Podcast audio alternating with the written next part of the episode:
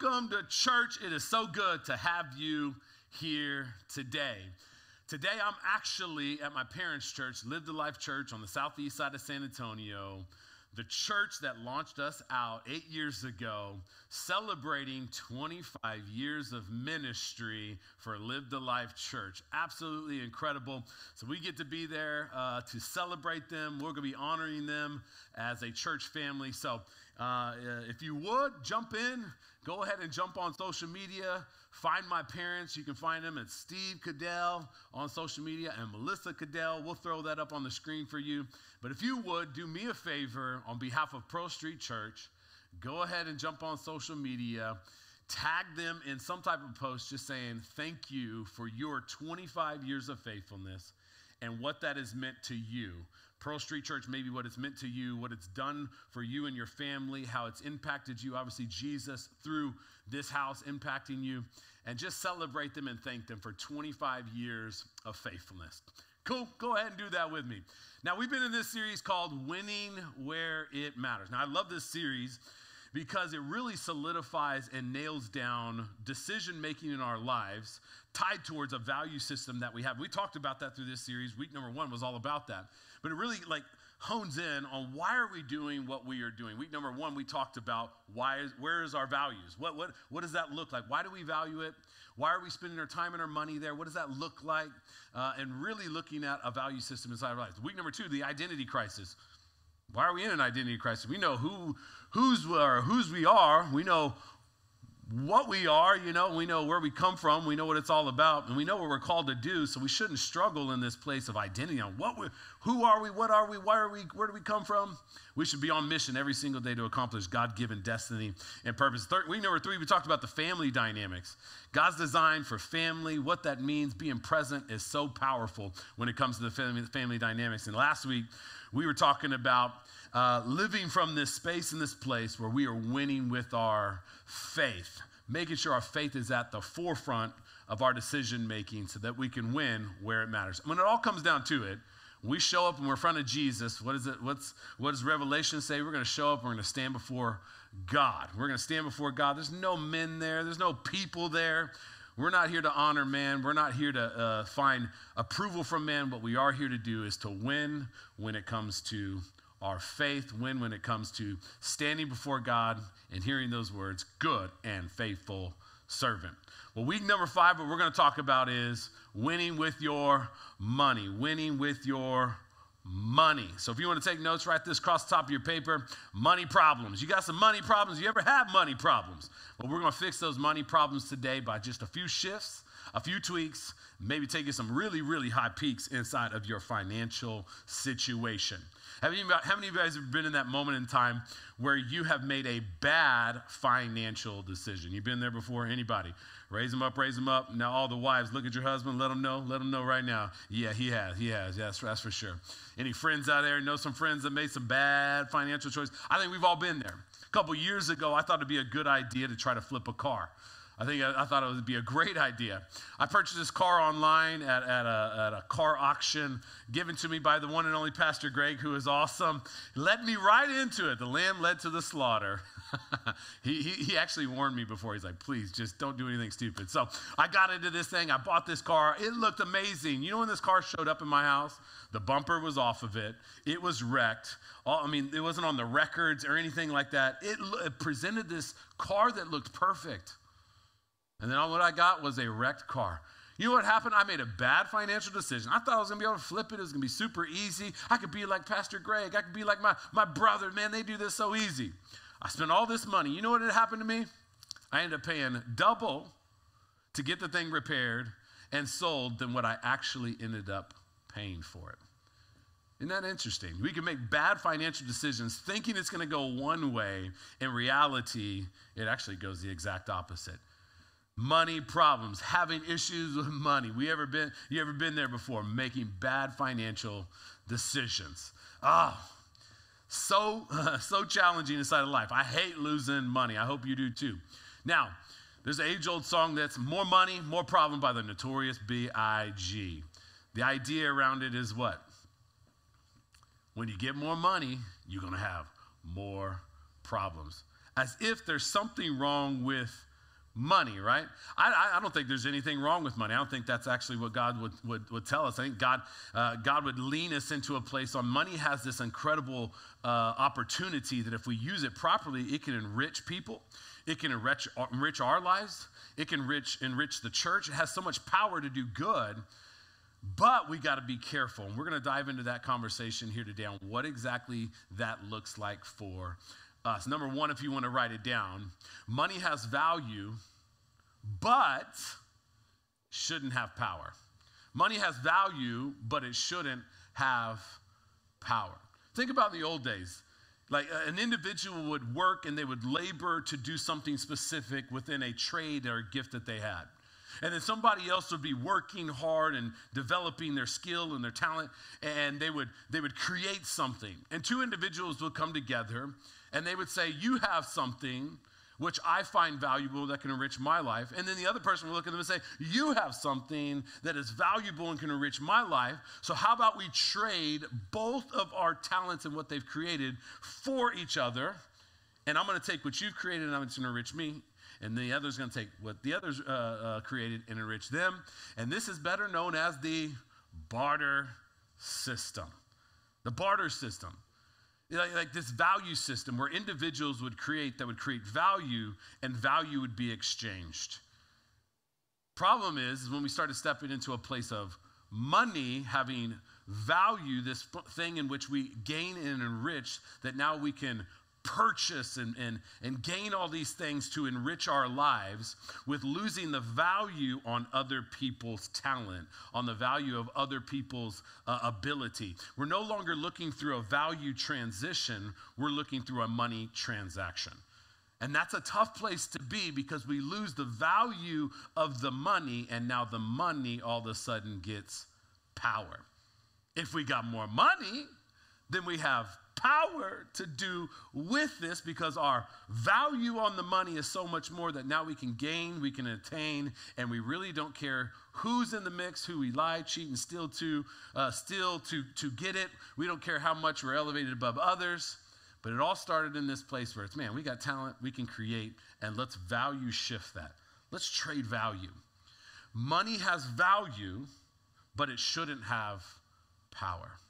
Let's dive into God's word. First Timothy would tell us this. First Timothy would tell us this, and this is where it starts getting into the problem when it comes around money. When money lose, goes from value into a place that it, ha- it carries power. First Timothy would say this in, in chapter 6, verse number 9. It says, But people who long to be rich fall into temptation and are trapped by many foolish and harmful desires that plunge them into ruin and destruction. For the love of money is the root of all kinds of evil. And some people craving money have wa- wandered from the true faith and pierced themselves with what? Many sorrows. Now, what does it say inside here? Money is the root of all evil? No. What it does say is the love of money is the root of all evil. That people, the start of love of money is coming from this place on individuals that desire to be rich, the desire to have wealth gained where I can have and, and, uh, and, and do and whatever I want, whenever I want, however I want. I, my, my money can have enough value that I have power. That, that's, it's falling victim into this place of the love of money now could take us into a place where we can pierce ourselves with a lot of harm. That's where the problem is. The problem isn't in having money, the problem's in our perspective on money. It's when we love it and we, we give ourselves over to it that now it has power inside of our lives, and that power could lead us into destruction. Now, let's dive into where exactly this power would come from the love of money, the spirit of money, all where, where does it come from? Let's look in Luke chapter 16. Luke chapter 16, I'm going to read out of the New King James Version because it's giving specific language that we'll jump into. Uh, Luke chapter 16 says, And I say to you, make friends for yourself by unrighteous mammon. Talking about this mammon. What is mammon? We'll jump in. That when you fail, they may receive you into an everlasting home. We'll talk about that later. Verse number 10 says, He who is faithful in what is least is faithful also in much. And he who is unjust in what is least is unjust also in much. Therefore, if you have not been faithful in the unrighteous mammon, who will commit to you uh, your trust the true riches? And if you have not been faithful in what is, is another man's, who will give you what is your own? Verse number 13, let's be very clear. What is spoken here? What is Jesus saying? No servant can serve two masters. No servant, no man, no human, no individual can serve two masters. He would go on to say this for either he will hate the one and love the other, or else he will be loyal to the one and despise the other. Closing out this entire scripture, speaking on wealth, riches, money, you cannot serve God and mammon.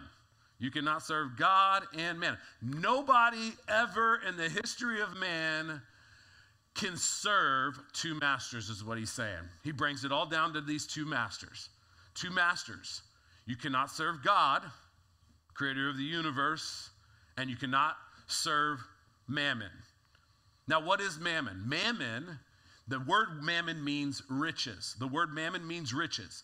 It means this uh, uh, it means uh, riches, and it's not money that it's against. The actual terminology, mammon, uh, the problem isn't that money is the problem, and, and mammon is not money is the problem. But it's this it's the spirit of money or riches that dominates our thinking, values, and actions that becomes the problem around riches, the word that is termed mammon. This idea, mammon. Where does mammon come from? Mammon comes from the Babylonian times. If you remember back in the day uh, in, in the Old Testament, where it talks about the Tower of Babel, this moment in time, these group of people that were were intellectual, they were smart, they were elevating themselves to the point where they believed that they were advancing so much and their ability was so advanced that they could elevate themselves to God. It was a, it was a mentality of thinking. What we find the scripture says that God came down and confused them and tore down what they, they were putting together. But this God, they had a God of mammon, the God of riches that was, that was uh, operational at that moment in time, something in which they focused on uh, and they celebrated the God of mammon. Now, Babylon is this place in which uh, Babel is, if you just listen to the word, it's babbling, the babbling. Babel means, um, means um, um, confusion. So if you get into Babylon, the terminology is it's a place sown into, sown in confusion, is where the word comes from. So in this place, sown in confusion, where they're, they're, the spirit of confusion is there, all of these people are living from a principle on we have a God of riches, and the God of riches in which we serve is going to elevate us to the point where we no longer need God, the God of all creation. Now, is that something that would be interesting to think about in the context in which we live in here today? This spirit that is on top of money that is tied towards mammon. Money is just a monetary value, but every single um, every single currency has a spirit of mammon that is on it. Every person that uh, that has ever existed that has dealt with a currency has to face the reality of a spirit of mammon being on money. Because what? The spirit of mammon is trying to draw humanity into a place where we are completely dependent and reliant and, and worried and focused on money. Money. So, money's not the problem. It would be our perspective that would be the problem on the money. So, for us, what do we have to do? We have to make a choice to say, we will not be led by fear when it comes to money inside of our life. What is it? We don't want to have money problems. We don't want to have more money that cause, causes more problems. We want to be able to manage money and we want to be able to handle money and we want to be able to, to think about it properly. We want to be able to, to, to see it as valuable but not powerful inside of our lives. We want to be able to see it as something that we use for God's glory and, and for our. Um, uh, for our lives to be sustained, but we don't want to allow it to become a power that is operating, operating inside of our lives, that now it is dictating our decisions to elevate and use people in the process. So, if we want to talk about this, and, and as I'm talking here today, what would be a few things of mammon indicators, if you want to call it that? What are some mammon indicators that would be operational inside of our lives today? How do we know that we may be, we may be dealing with the spirit of mammon inside of our lives? How, how, do, how would we understand that about our living here today? I'd say this. Here's a couple different mammon indicators, and there's one line statements I want to give that, that would be an indication today that maybe the spirit of mammon is something that has captivated you now, that is leading you into a place where you worry, you fear, you stress when it comes to money. Number one, a mammon indicator would be this you are always thinking about money and how to get more. It is something that's always on your mind, something you're always thinking about, and it's something that you're always like, how can I get more? How can I get more? Number two, I would say this. The second thing would be a mammon indicator is you focus on what you, what you, uh, what you have and what you don't have. You focus on what you have and you're focusing on what you don't have. You're looking at it, this is all that I have, and man, mm, I don't have this. I need this, I need this, I need this. Your mind is occupied on what you have and what you don't have. Number three would be you want your wealth to make a statement to others. Look how much I have. Look at what I've been able to purchase, right? You're, you're wanting your, your money to make a statement. Number four, I'd say this it's difficult for you to give and when you do, you're not happy about it. Whenever you give, or whenever you're generous, or whenever, like, uh, you're just not happy about it. You're like, ah, what are you doing? You're thinking about losing rather than blessing, which I think is the next one. When you give, your thoughts are on what you have lost, not on what you have blessed. That's another indicator. When you give, you're thinking about, man, I lost this, rather than, man, man, I was able to bless. Another thing would be right now you are irritated that I'm even having the conversation. I'm even talking about money right now. You're sitting in your chair like, man, I always knew church was talking about money. That's all they wanted, my money. That's what it's all about. You're sitting here right now irritated that I'm even talking about money. More than likely, there's a spirit of mammon that you've grabbed hold of, or a lens in which you're looking through that is, is controlling an element of your life. Number seven, I would say, is this, and the last one I'll give you. You find peace when you feel you have money, and, lo- uh, and loss whenever you feel like you don't. You, you, you feel peace when you have it, and you feel lost whenever you feel like you don't. Here's a, a couple different things that the spirit of mammon, when it gets on you, all of a sudden you start closing your, your hands rather than opening them. You start, you start uh, hoarding, you start holding on rather than letting go. You start uh, op- looking through a lens on, man, what, what are you getting rather than what others are being blessed with? You have this mentality, starts looking inward rather than outward. Man, we serve a God that is given freely to us. And the spirit that God would have for us is He would want to give us a spirit of generosity, not walk in a spirit of greed. That's the spirit that God wants us to walk in a spirit of generosity, that we would be generous here on this earth, not live a life of greed. The second thing I'll tell you is this tell your money where to go. Tell your money where to go is what I would say the next thing. I got a great statement here later I'm going to give you, but tell your money where to go. Luke chapter 14, verse 28 says, But don't begin until you count the cost. For who would begin construction of a building without first calculating the cost? to see if there's enough money to finish it. Otherwise, you might compl- complete only the foundation before running out of money, and then everyone would laugh at you.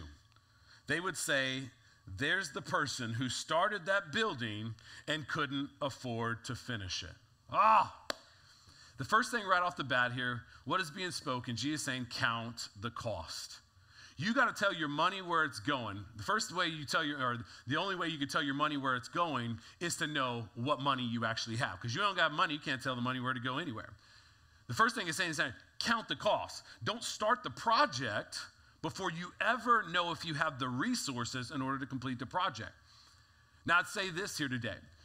Uh, Jesus, indicating inside of here, for us, we want to be aware of what we have so that we'll know exactly what we can do.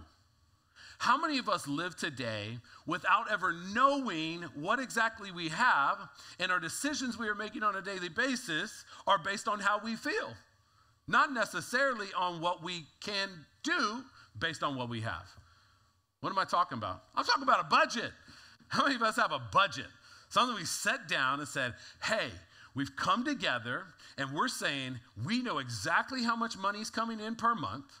And with that, we're going to set exactly how much we can spend. We're not going to hope, dream, and pray at the end of the month that we got enough money in the bank account, although sometimes you have to do that. We're going to live our lives from wisdom to say, we're going to count the cost. We're going to know how much our life costs. We're going to know how much is coming in so that what? We can put boundaries on our finances. We can really put boundaries on our decisions. That's really what it comes down to. Once you know how much you have, you will know what you can say yes to and what you can say no to. If we're not willing to say no to some things, we'll never be able to say yes to what we truly do want to say yes to. Our values drive what we want to say yes to. So let me just go very quickly to you through a budget. Um, a budget that, that could be created very simply for you that's just in rough. But I want to give you some understanding on the power of a budget. And today, maybe you're not operating with one that's causing a whole lot of pain. This is maybe where your money problems are coming from. The median income inside of San Antonio is $53,000. What does that mean? $4,400 you will have per month available to you. Now, some of you guys making more, some of you guys are making less, but what you'll see inside of this as I navigate through this, what you're going to find is if we aren't clear on where exactly our money is going, our money will tell us where to go. Here's the deal the big six things, the big six of a budget are these uh, six things right here. The big six things inside of a budget is housing, a roof over the head so that we can find ourselves secure from the elements, uh, elements, elephants, elements uh, uh at play in our world, the nature that is out there. I, I laugh at the stories of people that go camping and all of a sudden they have a bear crawling up on them and they're scared. We have shelter, a roof over our head, walls around us for what? Keeping us away from the elements of nature, whether it be wildlife or the, the weather, whatever it may be. So, a roof over our head, big six, number one. The second thing is utilities. You got to be able to operate with some electricity and some water inside of that place. Um, you have transportation. How do you get from one place to the next? You have food, um, uh, comida, some, some food that you're eating on a daily basis in order to sustain your body for the work that is laid out for you. A fifth one would be your health care. Um, paying your health care provider, or maybe that's just on a monthly basis over a year average that you're going to pay in health care cost, whether that's an Advil or a copay, whatever it may be. You got your uh, personal part of that on um, whether you're buying clothes for yourself. Please buy clothes and, and wear some clothes. That's that's been pretty fundamental since Genesis. Um, but you also hair and you got your teeth. You got to try to keep white and all those things. So these your personal care. So if you go through that, what is housing going to cost you? I'm just in general. I'm going to be very conservative with this. Housing for a, a house of four, I'm going to say is roughly going to be $1,000. $1,000 per month you're going to spend providing shelter for your family.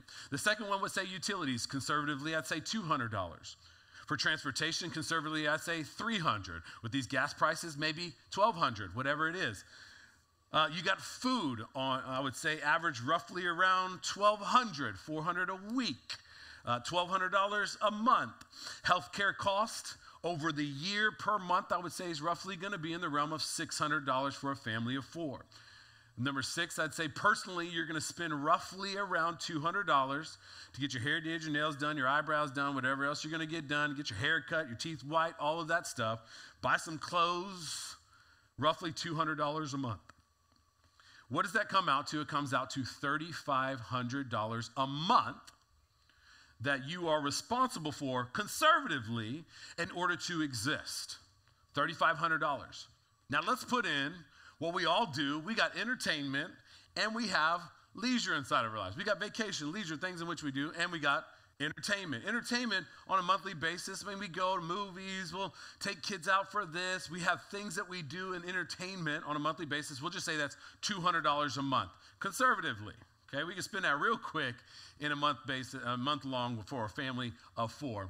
Then you get leisure on top of that. We'll just say $150 a month on the vacations that you do, maybe twice a year, spread over a year. We'll just say $150 a month is what is on that budget. That takes us now, you got the big six at $3,500. You put yourself in a place where you got $200 a month on the entertainment, $150 a month on the leisure. Now you're at $38.50. Then let's step into a place in which God, you know, has asked us to be individuals that save money. Now, what's recommended is that you save roughly 10% of your income on a monthly basis, that you are storing it up for a rainy day fund, a, a moment in time where, where you hit devastation, uh, and you got to use those funds. You got savings in place, so 10% of that, of your income at $4,400 is $440 or $4,400 a month at $40, $440. And then on the other side of that is tithing, our obedience and the responsibility God has called us through Malachi 3:10 to be generous tithers, our generous givers, and tithers with what He's placed inside of our hand on bringing 10% into the uh, into the storehouse, the church. So you get another $440. So that's $880 on top of $38.50. That brings us to a grand total of $4,900. But our income, conservatively, is only $4,400 a month based on the San Antonio medium income average. What happens with that deficit of $500? Whenever we are at a deficit of $500 with our budget, what happens is we begin to rob from God, take from God. That negative balance, we begin to take away from things that we value. We will stop tithing for the sake of being able to live according to our desire, what we want to do, how we want to do it, whatever. Those decisions that we're making. Just simply in a budget, if we aren't telling our money where it needs to go, what will happen to us is our money will tell us where to go. And this is what money sounds like when it begins to tell us where to go. It'll tell us like go go take a hike. It'll say that for sure. But what does it sound like? It says, "Hey, what you need to go do now because you haven't been telling me where to go. I'm going to tell you where to go. You're living outside of your means. Now you got to start worrying. Now you got to start stressing. And now you got to start lying, cheating, and stealing to get more of it in order to compensate for what what you aren't telling me to do, living outside of your means. That's what money will do to us whenever we live beyond our means without telling our money where to go. So for us, what do we have to do? Count the cost. What is the cost of our lives today? Maybe today some decisions need to be made on, like, man, I don't want to have money problems. I don't want to have like I don't want to have these issues. I don't have these problems. I don't have the spirit of money on me where I like I, am like I, the love of money. Oh, I got to get more, uh, and I'm worrying about it all the time. I want to have the spirit of peace that I walk with, with an understanding that money has value, and I want to manage and, and steward this well that I can tell my money where to go so that I can walk in peace. Because if not, I'm going to walk in stress, I'm going to walk in worry, and I'm going to I'm going to be doing things in order to get it that are out of alignment with what God would call righteousness. It is our responsibility to manage our money, put those boundaries on it. What are we saying no to so that we can live a life of saying yes to things that we is in alignment with our value? We've said around here for a long time, we give up things we love for things that we love more.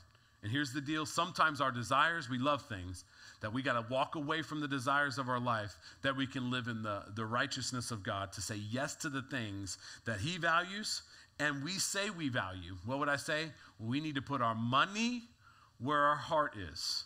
We got to put our money where our heart is. Put your money where your mouth is, put your money where your heart is. Where is your heart? And putting boundaries in your life, you'll say no to the things you want to say no to, and yes to the things that your heart wants to say yes to. A great thing, a great resource for you if you're having issues with money, if you got some money problems, a great resource is Dave Ramsey. Dave Ramsey has budgets, $80 a year, I believe, is what it is. You can go through a course and it'll teach you all about how to budget your money. There's an, a couple that I talked to um, that were friends of ours, and they were $160,000 in debt. They got into Dave Ramsey, started doing the courses. They started saying no to the things that they, they needed to say no to, yes to the things they needed to say yes to. And within six years, they were debt free in every area of their life, completely all $160,000 that they were in debt were paid for, but it took six years, six hard years of saying no and saying yes to the things in which they value. If you're walking in money problems today, if you're living paycheck to paycheck, if you're struggling to live within your means, you desperately need some help. And you got to jump into Dave Ramsey. He'll help you become financially free so that you don't live in worry and stress when it comes to money, but you can walk in peace and be a blessing to the world. Last thing I'll leave you with is this steward what God has placed in your hand. Steward what God has blessed, uh, placed in your hand. God has placed resources in everybody's hand. If you're an individual that works hard, you've walked out into the world, you use gifts and talents in order to bless the world with your gifts and talents, and there's compensation that comes with that most of the time. With what God has placed in your hand, we believe every good gift comes from our Heavenly Father, and He has enriched us with resources through the value that we've added to the world, and they've provided value back to us. So we got to be good stewards with what he's placed in his hands. Let me give you four things in which God calls us to be good stewards with. Number one is this provide for our families. 1 Timothy 5 8 and Proverbs 11 29 would indicate to us that we must be individuals. It's fundamental that if we have resources in our hands, we should manage those resources and care for those in which we have committed into our household, whether it's through marriage commitment and through that commitment of providing children. When now we have children in the mix, we are responsible as parents to provide for our children. God has commanded this. When it comes to our, the monetary value in our lives, we must provide for our families. The second thing is we must pay our taxes. Come on, somebody. I wish we had a flat 10% tax. That's just my desire, right? 10% to God, 10% to the government. For whatever reason, we're living in a world here today where you could be taxed anywhere from, you know, 10% all the way up to 50%. It's wild out there. But Jesus says Give unto Caesar what is Caesar's, give unto God what is God. What is he saying? Pay your taxes. When it comes to the resources we placed in, we pay our taxes. If we're responsible for it, pay our taxes. So he, that's a second command that God has given. A third command that God has given us is pay our debts. We should never be uh, in, debt to a debtor. We shouldn't be, there's times where we're in debt to a debtor, but we pay that debt. We never just absolve ourselves from the debt. We never just walk away from the debt. If we've committed to something, let our yeses be our yeses, our noes be our noes, and be individuals that are honorable to pay our debts. The last thing God commands us to do is give. Give to Him and give it for Him. Give to Him and give it for him. God has called us with the resources that has been placed into our hands to give to him and give what uh, give for him. The resources he's given.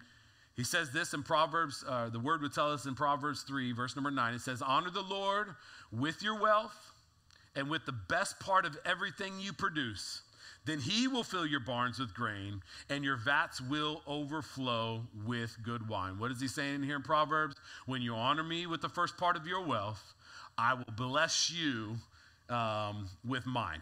I will bless you with my goodness, whatever it may be. He'll enrich into our lives. He'll fill our cups up. He'll fill our barns up. That is the God in which we serve. So if we honor him with our first fruits, God will bless us with his, uh, with his riches.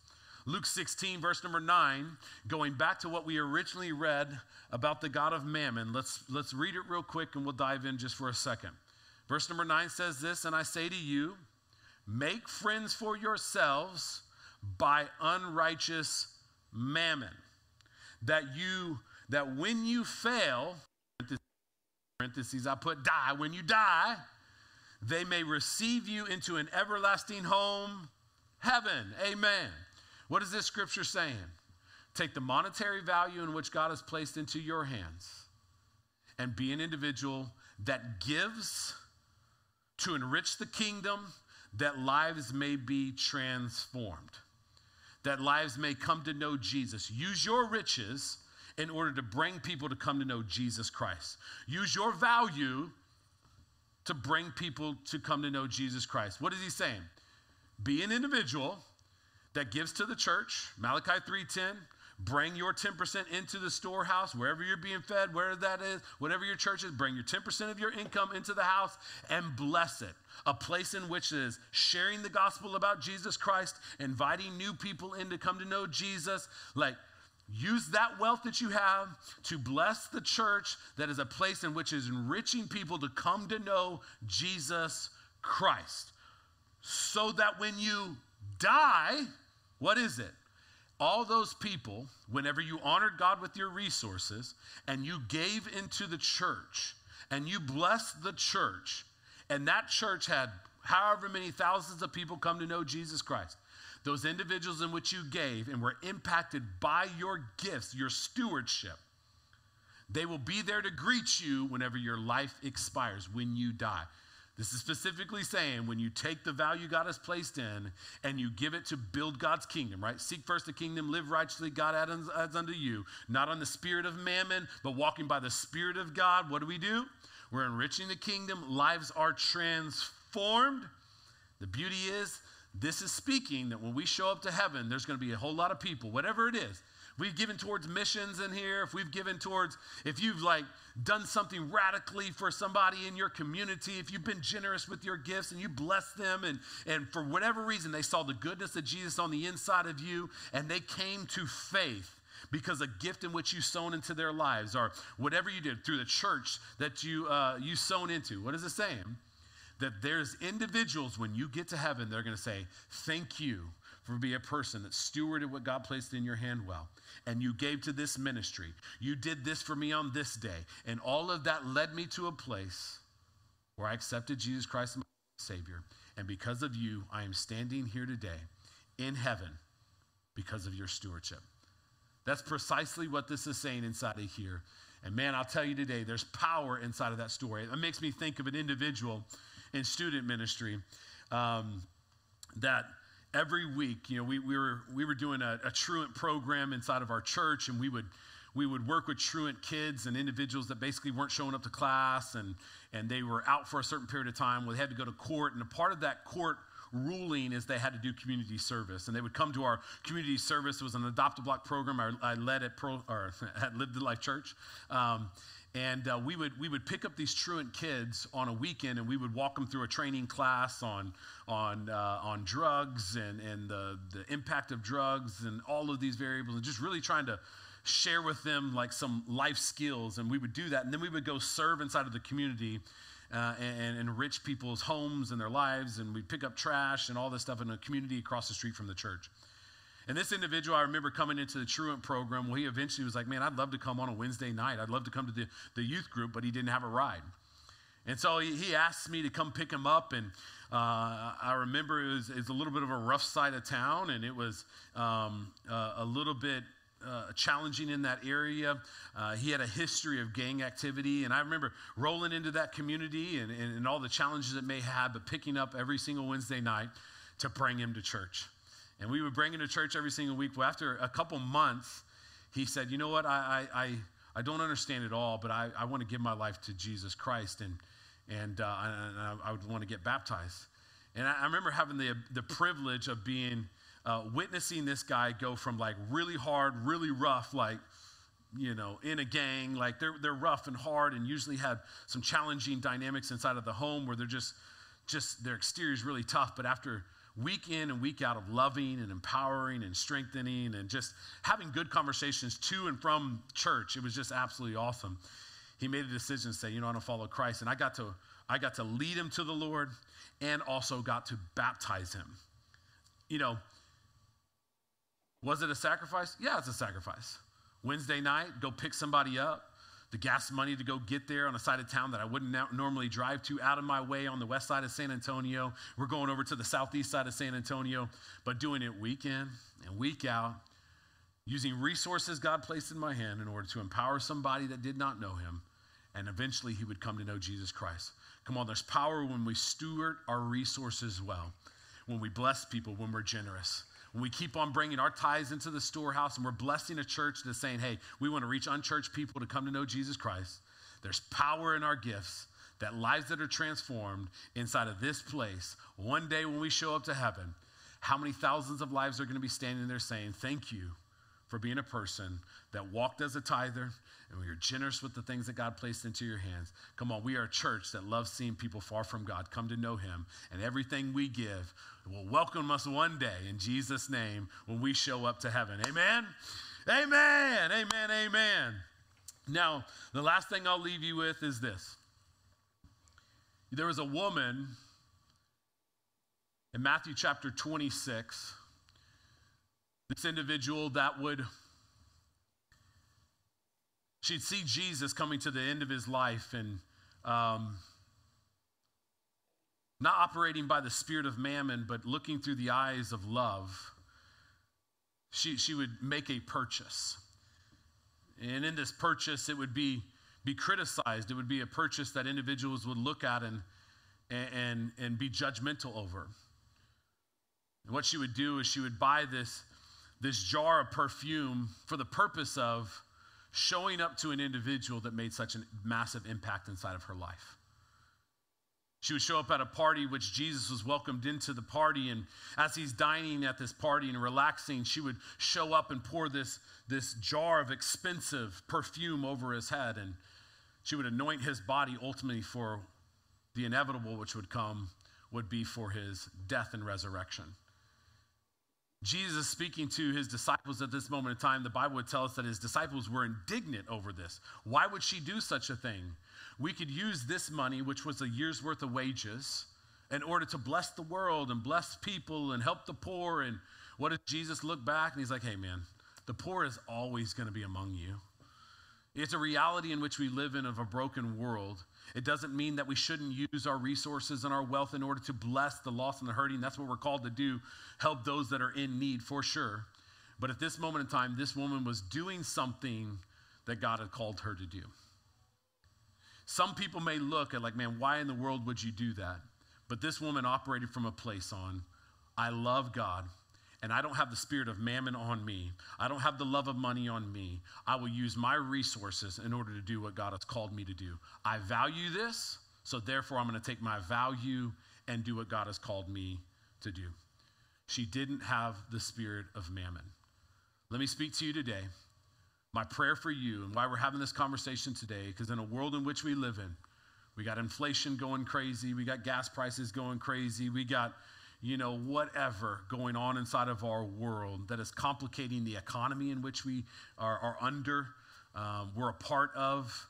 And, and with that, we can find ourselves where we can begin to worry and stress about money based on an economic place that our country is in. But no matter what, no matter where, where our country is or it isn't, God hasn't called us to get caught up in the spirit of, uh, uh of mammon dependent upon where the country's at, the economy is at. God has called us to be loose from the spirit of mammon so that we can walk in peace. What is it? God wants to supply all of our needs according to his riches. As, as Paul talked to talked about in Timothy. He like if God has provided for me, his desire was that God would do that for us also. And can we stand here today to say, you know what? We believe that God will supply all of our needs according to his riches and glory right? Because of our being a part of Jesus. We're sons and daughters of the King. We're part of, because of Jesus Christ, now we're sons and daughters. And we have a good Heavenly Father that will bless us with good gifts. He will supply all of our needs. Are you today living in the worry, the stress, and the desire of, man, I got to lie, cheat, and steal to get more to provide for myself? Or are you walking in a spirit of peace because you know God is your provider? The whole conversation today is we may have money problems, and our money problems may be leading us towards a place that God doesn't want us to be in or want us to live in. But if we can manage these money problems, get the spirit of mammon off of money inside of our lives, we can allow ourselves to have the value of money positioned in the right place where the value of it, we're putting it in the place that we want it to go, doing with it what we desire to do, blessing God and building the kingdom. We can live in this place of peace inside of our lives. And if that's not peace that you have, it's a peace that I want us to have today. And I want to pray today. If you're here today, we're going to we're going to close out in a song here today. But what I want you to do is that as we begin to sing this, and everybody can stand up to your feet here today. As we begin to sing this song, if you've had these mammon indicators, as I begin to read these off, you're saying, Yeah, yeah, yeah, that's me. I'm worrying. But I'm not happy when I have to give. I'm looking at losing, but not, not what I'm blessing find myself in a place where I've just been irritated this whole time. I don't even know why we're talking about this. I knew the church was always about my money. There's this irritation on the inside of you. Let me just tell you, you can get that spirit off of you. You can get it off of you. But you first got to start by turning your eyes off of what you have and turning your, your eyes on the one that has it all, that's created it all. The Bible would tell us he owns a cattle on a thousand hill, basically saying he is, he's got plenty. His resources are deep, right? The boy's got stacks. If we can just live our lives focused on him, he'll bless us with what we need. I'm not saying that he'll bless us and we'll be rich. But according to the world standard, anybody that makes more than $2 a day, you're rich.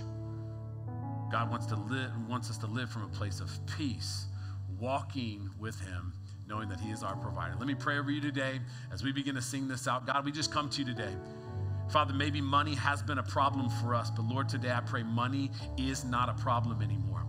Father, I pray the spirit of mammon has to come off of our lives in Jesus' name. Loose people from the spirit of mammon. Take that power out of it in Jesus' name, Lord.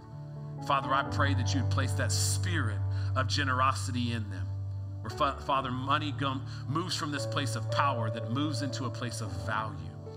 And Father, as we shift our perspective here today, we can walk in the peace that you desire us to walk in, God.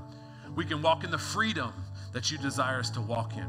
God, let's be people that tells us, tells our money where to go because we're good stewards on knowing what exactly we have. God, I pray that you would loose us from worry and fear and stress in Jesus' name and enrich us here today. Enrich us here today with your peace when it comes to our money. In Jesus' name I pray. Come on, let's sing this out together.